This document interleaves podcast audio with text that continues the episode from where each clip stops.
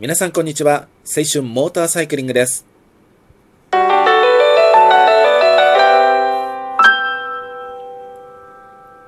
ほぼ日モーターサイクリング。この番組は秩父市在住の青春モーターサイクリングが日々流れゆく情報の海の中から私なりにテーマを拾い出してじゅうにふんかん語ってまいります。ほぼ日モーターサイクリング、どうぞお付き合いください。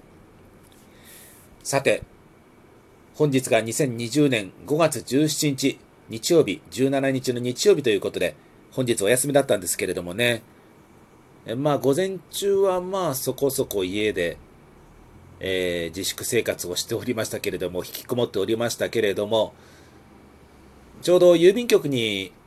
あの書き留めの郵便物が留め置きになっておりまして、不在配達票を持って郵便局に行く用事があったものですから、お昼ちょっと前ぐらいだったかな、えー、っと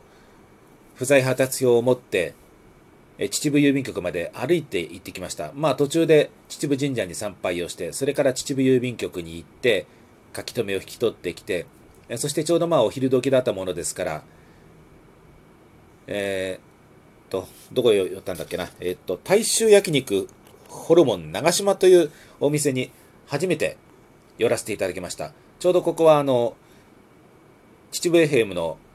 秩父エフエムクラブ加盟店ということでね、初めて長島に寄らせてもらいましたけれども、テイクアウトをちょうどお昼でやっておりまして、確か買いましたのがね、えー、っとネギ塩牛タン弁当弁当じゃなかった、えー、ネギ塩牛タン丼ですね。ネギ塩牛タン丼を、えー、買ってきまして、えー、そして歩いて家に帰ってきて、えー、ちょっと暑いのと換気が必要なので、えー、窓を最大限にこう開け放ちながら、換気をしながら食べたんですけれどもね、いやー美味しかったですね。あの秩父のホルモンは基本的には豚なんですけれどもね、あの牛のホルモンもなかなかこれはいけるなというのを実感したところであります。牛でも豚でもやっぱりホルモン、お肉はやっぱりいいですわね、えー、そんな今日は一日でした。その後、まあ、えー、っと、食べてから、YouTube で動画を見てました。あの、羽生善治名人のね、えー、将棋の、その対局のシーンというのが動画に残っておりましてね、それをちょっと見ておりましたけれどもね、羽生さん天才だわという手をね、随分指してますね。えー、そういうふうな、今日は一日の過ごし方でありましたけれども。さあ、えー、今回のテーマ、ですけれども、え今回はなぜ秩父ナンバーはないの？秩父で熊谷ナンバーですか？クエスチョンマークということでお話をしてまいります。あのご存知の通り、埼玉県秩父市、秩父郡市ではやっぱり熊谷ナンバーなんですよね。私しがつの上旬に本庄市から秩父市に転居いたしましてね。基本的にだから熊谷ナンバーのままで住んでしまってるんで、楽は楽だったですけれどもね、ただちょっと疑問が湧きましたね。なんで秩父には裁判所もあるし、結構そのなんていうのかな、あの秩父というのは中心都市、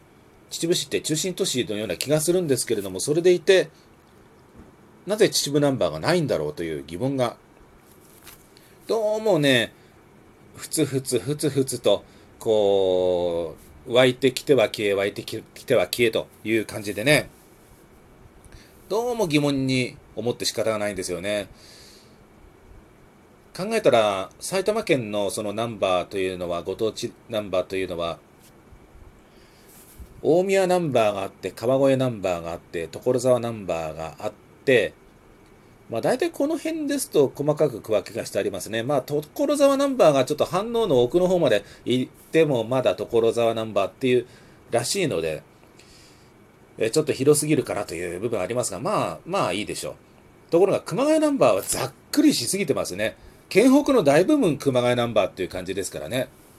要するにあの秩父鉄道が走ってるあたりは大体全部熊谷ナンバーっていう感じになってますからね、これはちょっと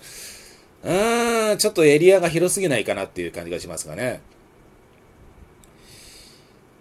せめて秩父地域はやっぱり秩父ナンバー欲しいなっていう気がしたものですから、ちょっと今回これを取り上げてみました。うーん選挙区で言いますとね、ちなみにね、衆議院の選挙区で言いますと、やっぱりあの熊谷とそれから本庄、それから秩父の方面、これまとめてじゅういっくですもんね。えー、熊谷、あ、そうか、ごめんなさい。あの、熊谷はじゅうにくでしたね。あの、江南町、旧江南町だけじゅういっくで、で、熊谷が確かじゅうにくでしたね。私の記憶に間違いながなければ。旧江南町と、それから本庄、秩父郡市、このあたりが全部一括りで、埼玉じゅういっくという、確かそういう区分けでしたね。だからざっくりしてるというか、もう山奥は全部くっつけちまえっていう、そういう発想がなんか透けて見えてね、本当にだから、ある意味頭にくるというね、だから山間地置いてけぼりっていうのがなんとなくそんな感じがしてね、なんか頭にくるって言ったらちょっと語弊があるかもしれませんけれども、なんかね、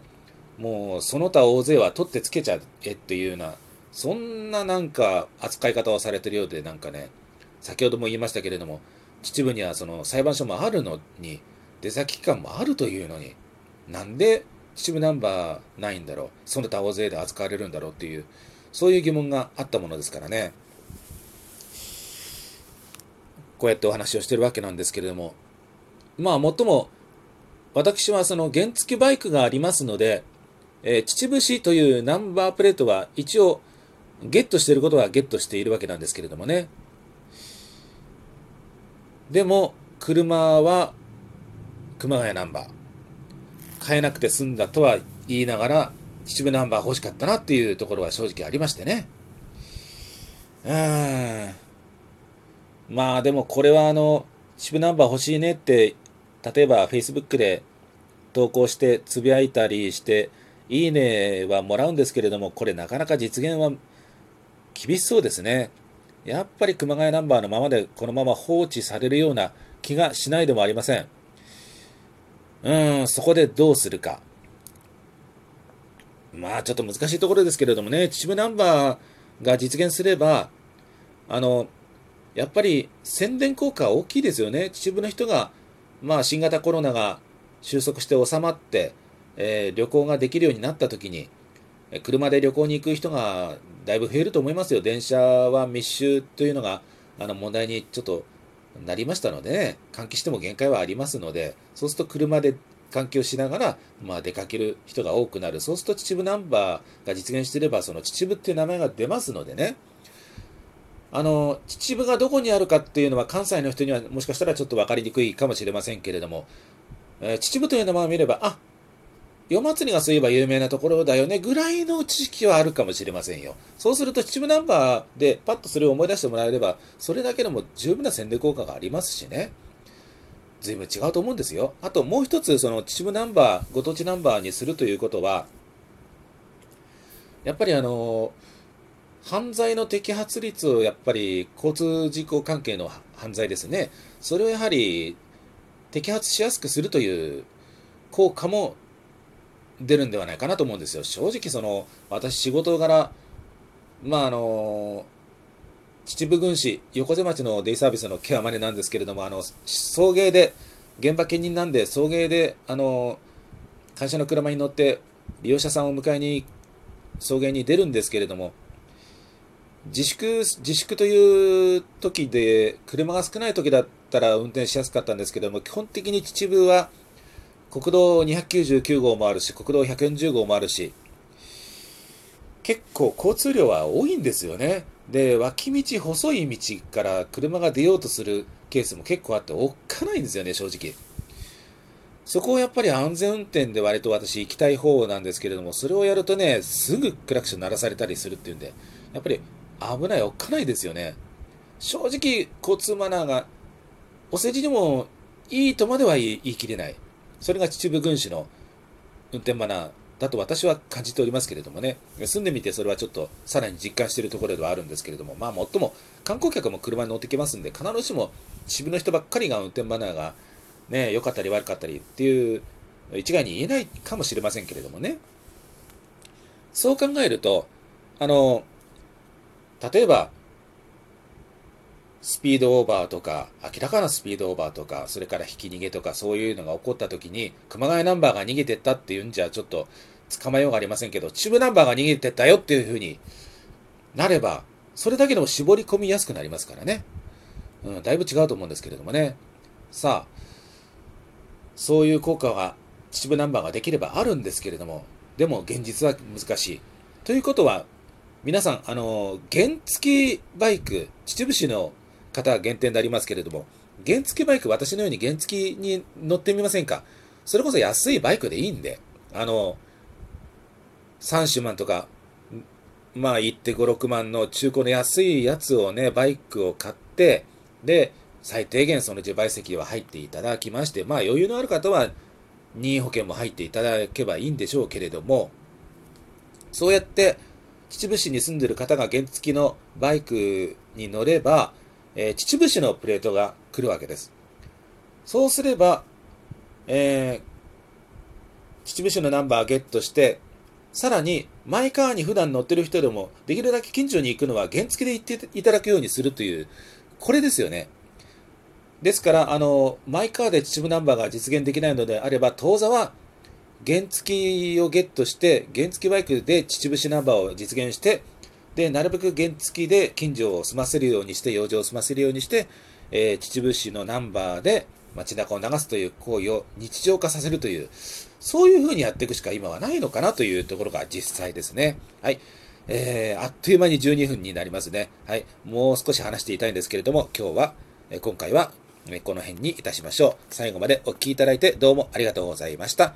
え今回はこの辺で失礼いたします。皆さんごきげんよう。さよなら。